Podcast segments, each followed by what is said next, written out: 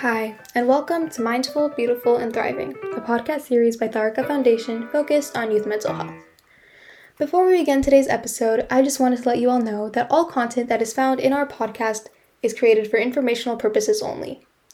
This content is not intended to be a substitute for professional medical advice, diagnosis, treatment, or therapy. Always seek the advice of your physician or other qualified health provider with any questions you may have regarding a medical condition, and never disregard professional medical advice or delay in seeking it because of something you have heard in this podcast. Thank you so much, and without further ado, let's get started. Hey, everybody! Welcome to a new episode of the youth series from Mindful, Beautiful, and Thriving. It's Anya here with my friend Malvika, and today we are going to discuss something many people, including us, have struggled a bit with biculturalism. Biculturalism is the coexistence of two originally distinct cultures, which often makes it even more confusing for first and second generation immigrant youth to figure out our identities and where we belong. Depending upon the racial demographic surrounding us, we can even feel pressured to quote unquote choose one culture over the other. Almost all of my friends and classmates are from families of different cultures, and sometimes it feels good to have people to relate with. But when we feel like we're in a tug of war battle between two cultures, it becomes important to find a balance between the two. The world around us isn't as black and white as we'd like it to be. Many times we like to categorize things so they at least seem to make sense to us, even wrongly so. People who raise their hands in class are teachers' pets, blonde girls are dumb, Asians are smart, rich people are snobs, and so on. Stereotypes, as much as they suck sometimes, make the world easier for us to understand. But when it comes to our identity, in our struggle to classify ourselves one way or the other, we lose sight of the middle identity that exists between different cultures. Of course, there is no need for any of us to be fully defined by one label.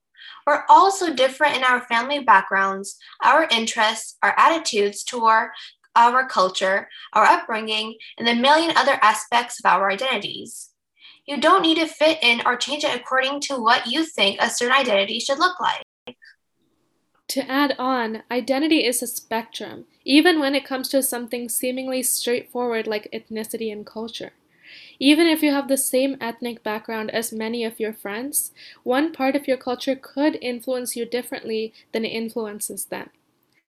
Something that's helped me is to explore parts of both the cultures that I'm growing up around. When I was younger, my parents signed me up for Indian classical dance and music, which exposed me to some beautiful parts of India's arts culture that I've really grown to appreciate. When I was in middle school, I admired the girls at my school who learned ballet and hip hop, and it irked me that people saw those girls as real dancers and athletes, while my dance experience was counted just as a hobby. I begged my parents to send me to Dance Academy USA. They gave in, and I studied ballet, jazz, and hip hop there for about two ish years. As a beginner, I romanticized Western dance so much that I absolutely loved my first few months at DAU. And the longer I stayed there, the more I realized that I liked Bharatanatyam a lot better. My school was majority Asian, but they were well integrated with American culture in a way where I felt quote unquote too Indian when I told people that I'm a Bharatanatyam dancer. I reached my current high school in 2018 and guess what? It has three massively popular Indian dance teams that perform at shows around the Bay Area and at school rallies multiple times a year. So while the racial demographic around me might constantly change, the only approval I truly need is my own. It isn't necessary for me to change my likes and dislikes and my entire personality just because certain cultures are more socially embraced. That's so true, Malvika. I think it's also important to have diverse friendships. It helps you to better understand others' attitudes towards their cultures, learn about their, their diverse experiences, and put your identity struggle in perspective. Though there will be differences here and there between how we each perceive our ethnic backgrounds, we can always use others' experiences as a framework to develop our own views. It can also teach us to accept people for who they are and prevent ourselves from racial stereotyping when we open ourselves to diverse groups of friends. If we're willing to get to know people of all backgrounds, our worldview can be much wider and even richer.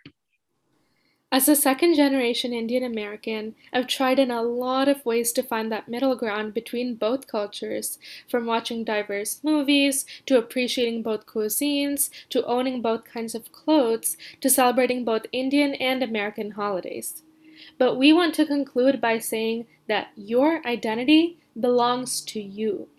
It is pretty confusing to come to terms with when you're surrounded by multiple cultures that each seem to want to pull you to their side.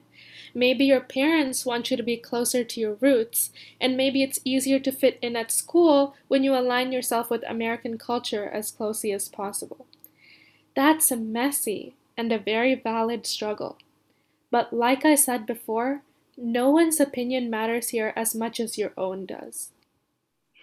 We're encouraging you to explore these different parts of your cultural background because that's how you figure out which of those things you enjoy and feel most comfortable with. Like Malvika grew to appreciate Bharatanatyam. If you accept yourself, you will always feel like you belong. If you find your places on the spectrum and validate whichever places that may be, you'll feel absolutely content just being yourself. You are listening to Mindful, Beautiful, and Thriving, a podcast series by Tharaka Foundation. As part of our youth series, we will be releasing new episodes every weekend, so make sure to continue to check those out. We hope you enjoyed this podcast, and thank you so much for listening.